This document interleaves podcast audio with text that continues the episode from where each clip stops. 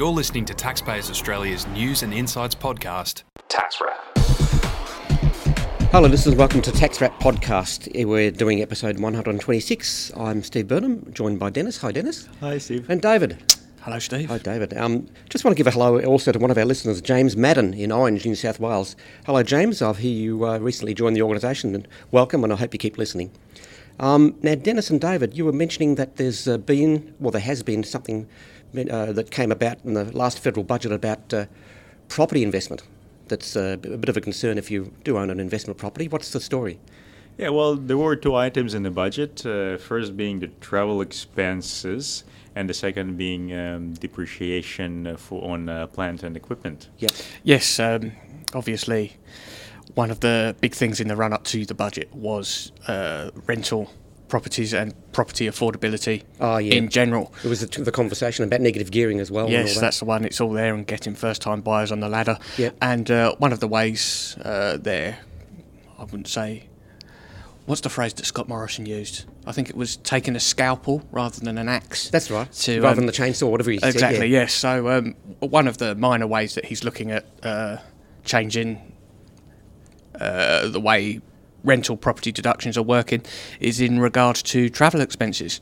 Uh, the these changes will come in from 1st of July uh, 2017, so this is the last uh, financial year where we can claim uh, travel expenses related to a rental property. What sort of travel expenses are we looking at? Sorry. Well, currently taxpayers actually can claim a range of travel expenses in relation to their rental property. So they, if they're traveling to the rental property for purposes of inspection, collecting rent, uh, undertaking different maintenance and repairs, people can claim deductions of those travel costs. Right. And we're not only um, talking about deductions such as uh, motor vehicle expenses, let's say cents per kilometer, mm. when going to the uh, to the property and back. Um, for properties situated uh, interstate, we can claim um, AFS, accommodation, and actually, well, accommodation if it uh, if the travel requires overnight stay, and if the overnight stay is required, meals can also be claimed as travel deductions. So all that can be claimed. Yes, um, and um, that's on a proviso that uh, there is no uh, private element to this travel. So, for instance, if a if a taxpayer had um, a property in, um, let's say, Cairns and was traveling to Cairns for a holiday, since being there anyway, decided to just have a look at the property and see if everything was going well. Yep. Then uh, the AFAs in that case would not be deductible, and let's say if the taxpayer took a cab to the to the property, the taxi fare will be deductible, right. as well as a small portion of accommodation costs, depending on the length of the trip and the involvement and how much time it took to inspect the property. Right. Okay. Um, yeah by extension, sorry to interrupt there, Dennis, uh, and by extension, if you are an Australian resident and you own a rental property that is overseas, uh, you can travel overseas on holiday and inspect your rental property at the same time. Right. Okay. So, but if the main purpose of the trip is a holiday, you can't claim the cost of getting there, as Dennis touched on there. But you can claim the local expenses directly related. Right. Okay. So it's not just exclusive to Australia. I, I think I was reading, though. you can correct me if I'm wrong here. That if you engage a third party to you know collect the rent and, and look after things, you know, like a real estate agent, I suppose, um, does that stay deductible if you engage someone else? Well, with um, travel expense, I mean, with travel undertaken by the agent, that's really not your travel expense, but oh, no. the agent's travel expense. So we're not, nothing is changing in uh, that regard. No, no. So you, the so the fees that you pay to the agent are still deductible. Okay, okay, that makes sense. Yeah, it's. Um, I think the the primary impact of this change would be on um, on uh, property owners who are more involved in managing and uh, let's say upkeep or repair of their property, Hmm. and perhaps uh, for those investors who invest in regional areas or uh, smaller towns uh, in Australia. Yep. So we're um, um, we're really not sure about how much of income impact it's going to be, but I think it's just a sort of uh, revenue revenue saving measure as well.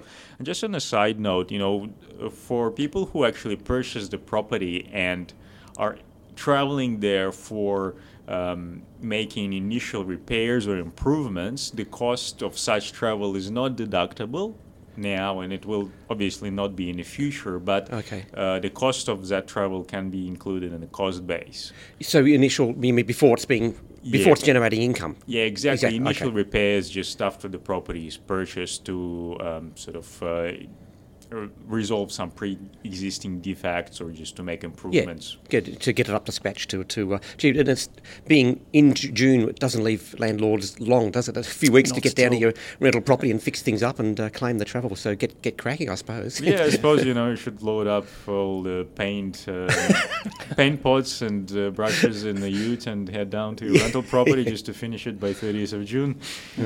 I mean, I suppose the bottom line is that this really is an integrity measure to address concerns that many taxpayers have that they've been claiming travel deductions without correctly apportioning the costs Ah, yeah. or having claimed the travel costs that were actually for private purposes. yeah, I mean, yeah. whilst the rules are being tightened, deductions will still be allowed for investors using real estate agents to manage the properties on their behalf. Yeah, It's yeah. just the travel that's being Okay. tightened. And so you were also mentioned there was another change for depreciation. Yeah, exactly. There is a change for depreciation, and what is well, what used to happen is a person would build a house, uh, include plant and equipment there, and um, late, later on rent the house out and claim depreciation for those plant and equipment items. Once the property is sold, the new owner comes in having paid amount of money for for the whole lot, for the property and plant and equipment in it. Yep. And, and the new owner starts to claim again depreciation for those items based on the price he or she paid for them Right. as part of the property. So the government um, decided it was, um, well, just too good and it was eroding the tax base.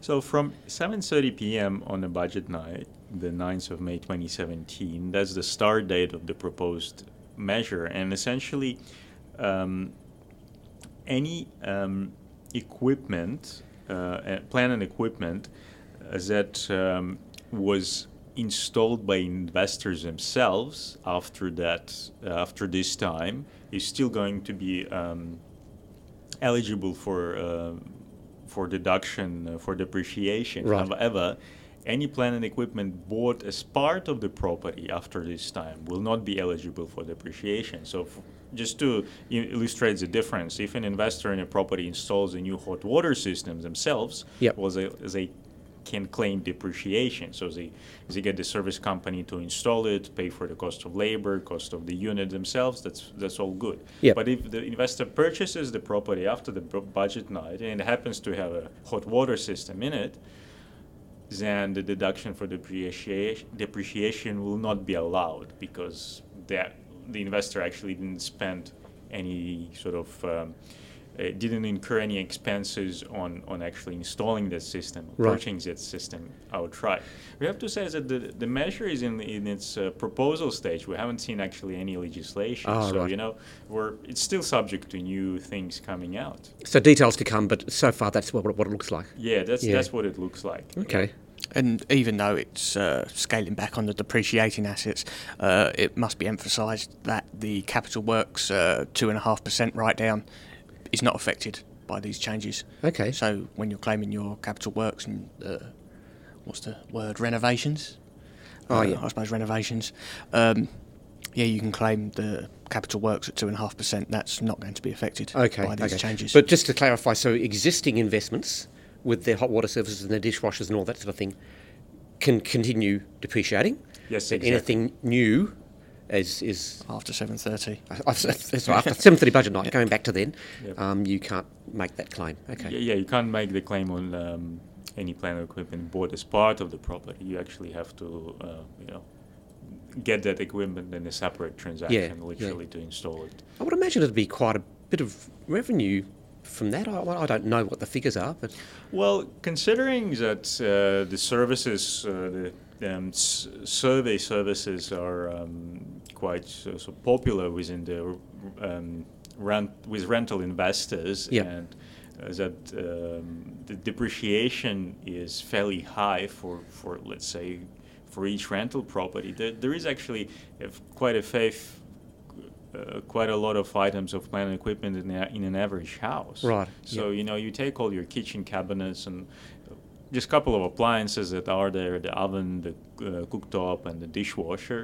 and the heating unit. I mean, it, it all adds, adds up. Every every property has a lot of items that are depreciable. Yeah, yeah. And um, look, t- to to uh, disallow a claim for deduction for a subsequent owner of the same items is, uh, uh, I think, it's actually a fairly significant measure, which you know, taken taken as a whole. Yeah, yeah. But then this could feed back into the whole housing budget that Scott Morrison was trying to uh, push. You know, even though that there's um, a loss of the short-term tax benefits, it may have a eventual effects on the uh, market value of the properties.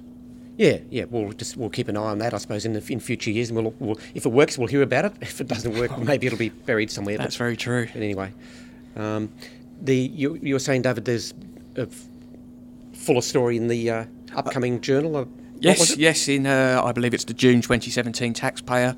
There is a very good and very long, a good 10 to 12 pages analysis of all the changes relating to uh, housing and rental properties that were announced in the budget, from the uh, depreciation deductions we've just discussed to the uh, CGT uh, deductions for individuals, the foreign investors, the first home savers scheme, uh, all rather comprehensively covered in the next issue of the taxpayer. Okay, I believe that's up on the website now, so members can go and download that uh, that journal, and uh, it should turn up in the mail as well. I, I assume.